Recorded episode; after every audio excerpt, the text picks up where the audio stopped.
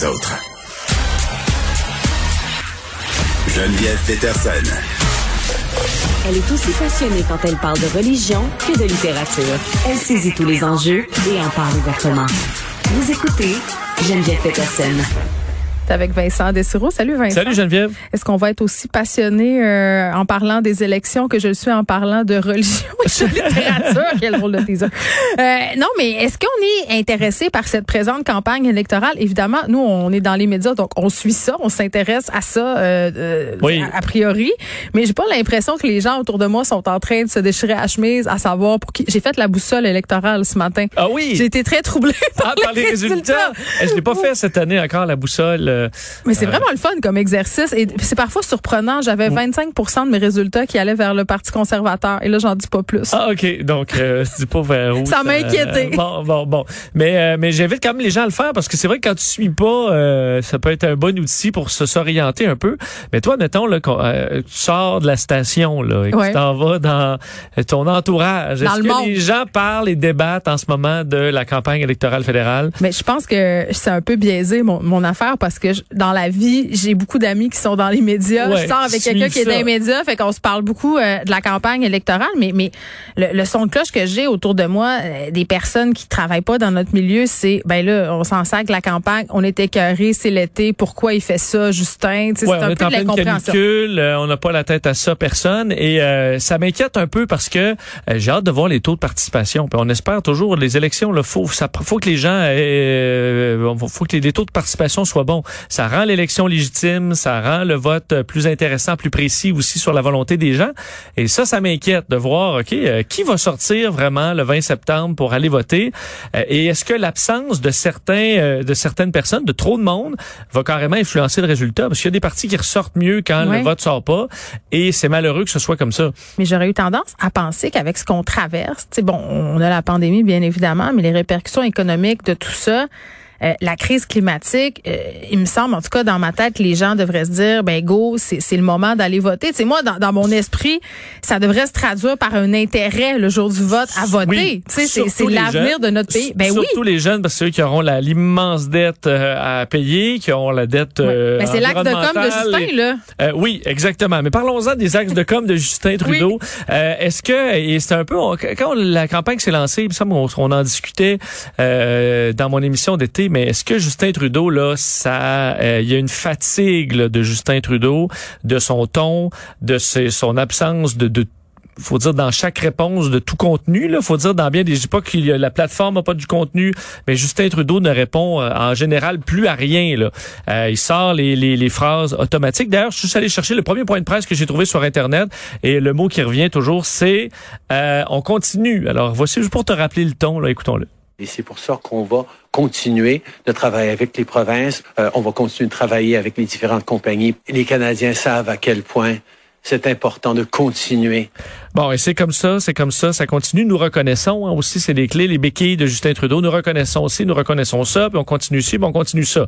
Est-ce que on est encore capable de supporter ça dans la population pendant euh, les prochaines semaines? Parce que, entre autres, au débat des chefs, euh, il y a des, des questions salées qui vont être posées à Justin Trudeau. Est-ce qu'il pourra s'en tirer comme il s'en tirait euh, pendant toute la pandémie, c'est-à-dire en répondant la cassette? Mais la cassette de Justin Trudeau, elle est courte, courte. C'est trois phrases qui reviennent en loupe et en loupe et en loupe. Est-ce qu'il pourra s'en tirer comme ça dans un débat des chefs? Il y aura l'avantage de la langue un peu qui, qui maîtrise de moins en moins, peut-être, euh, pour le débat francophone, mais euh, ça va être difficile. Quand il parle en français, en tout cas, il est beaucoup moins charismatique que quand il s'exprime en anglais. Ça, c'est je pense que c'est un pas, personne tombe en bas de sa chaise quand, quand je dis ça. Mais tu sais, tu disais tantôt, est-ce qu'on est tanné de Justin Trudeau? Puis j'avais envie de te répondre à brûle pour point. Ben tu sais, on est tanné de tout le monde en ce moment, mais c'est pas vrai.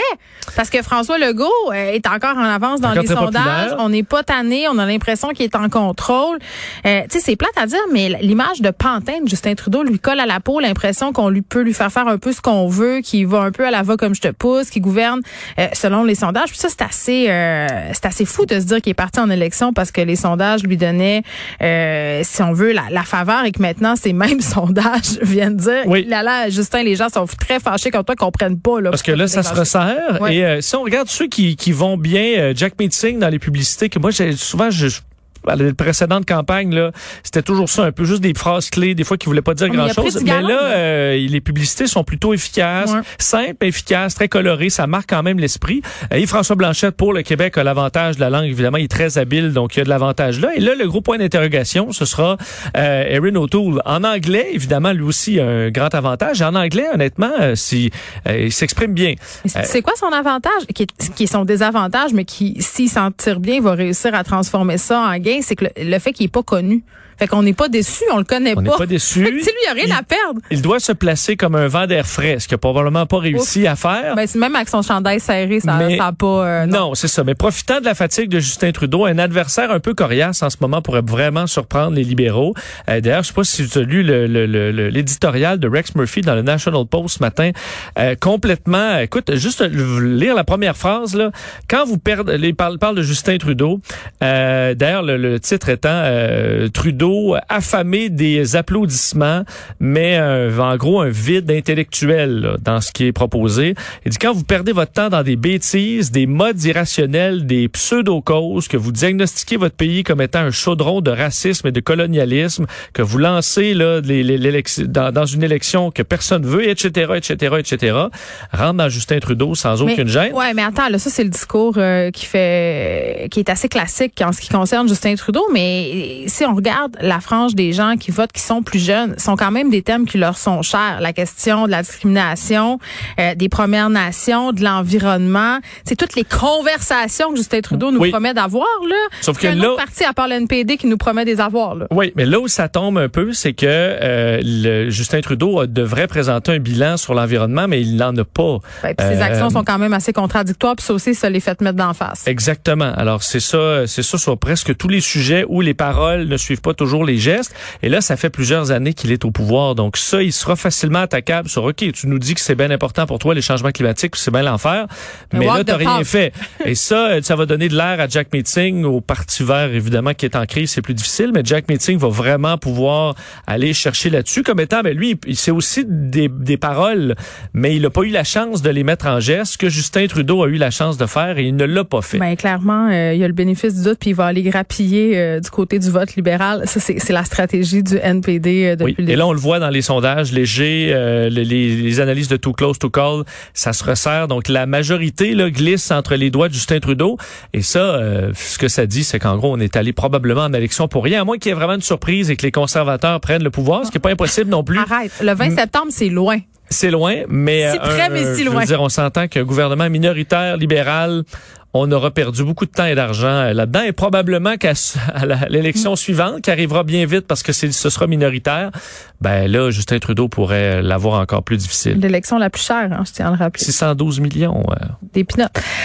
On va complètement ailleurs. On se parle euh, de ce héros populaire, euh, Robert Piché, déjà 20 ans, qui faisait atterrir un avion, euh, puis qui a sauvé ben, ben du monde. Puis ce matin, bon, il y avait évidemment plusieurs articles sur le sujet. Puis j'étais surprise de l'entendre dire que c'était lui probablement qui avait eu le plus peur dans l'avion. Oui, oui, et je trouvais. Moi, je le vois comme un héros là, tu sais, un Bruce Willis. Là, oui, oui, il a atterri l'avion. Oui, c'est comme celui qui s'est posé sur le, le, fleuve Hudson, là, donc des, des sans peur et sans reproche. et dans le cas de Robert Piché, c'est pas ça, mais ça m'a quand même fait un coup de vieux de dire ça fait 20 ans. Ben oui, hein? Euh, aussi, me, souvenir que c'était à ce point rapproché du 11 septembre. On était le 24 août 2001, donc euh, deux semaines pratiquement, euh, ou un peu plus, un peu moins, un peu plus avant le 11 septembre. Et on se souvient de cet événement-là. Il faut quand même dire que oui, c'est un des héros québécois. On, le bon, qui, qui, qui s'est fondé cette journée-là, avec le revers aussi, la complexité du personnage, qui avait oui un lourd passé, ce qui amène des questions aujourd'hui sur qu'est-ce qu'on peut faire ou pas faire selon notre passé, qui soit criminel euh, ou non, les tâches à nos, nos dossiers. Dans le cas de Robert Piché, il faut euh, se rappeler que oui, euh, il avait vidé son, une, aile remplie d'essence dans une aile qui avait une fuite. Mais moi qui est dans mes cours de pilotage commercial, moi j'ai fait la partie théorique de mon cours de pilotage commercial. Et Robert Piché, c'est quand même c'est une vedette. Là. Et ce qu'il a fait de plus long vol, vol plané de l'histoire des vols commerciaux, et encore à, cette date, c'est ça n'a pas été battu. Est-ce que c'est vrai? Que non. Est-ce que c'est vrai que s'il avait suivi la procédure, euh, l'issue aurait pas été la même? Y a-tu été freestyle? Euh, Oui, en fait, il s'est effectivement, en agissant très rapidement, en prenant des décisions euh, très rapides, permis de, de se rendre à destination. Sinon, euh, il y aurait eu un amérissage forcé. Donc oui, il y a eu, euh, il aurait pu voir une fuite d'essence et probablement euh, arriver pas à un moment aussi critique.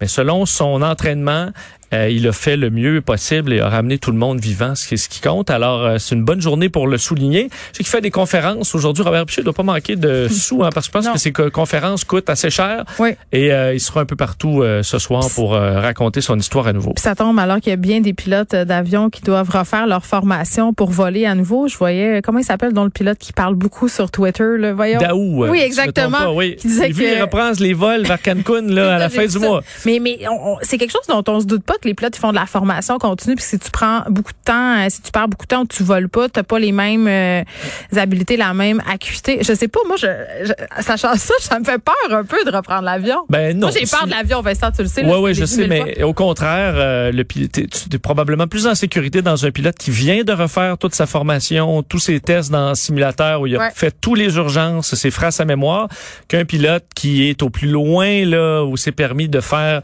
ce, ce rafraîchissement des connaissances. Alors là, tous les pilotes que tu vas voir, c'est et aussi, il faut dire dans le cockpit, tu vas avoir l'équipage le plus expérimenté que tu auras jamais eu, parce que c'est tous les plus anciens. Donc le, le, pilote, euh, le commandant de bord, le, commandant en second, ce sera des euh, vieux de la vieille et qui ressortiront du simulateur. Donc, tu peux embarquer en toute confiance. Bon, allons à Cancun en paix. ah oui, absolument. C'est peut-être rendu là le buffet qui va te rendre plus malade. Merci Vincent. Salut.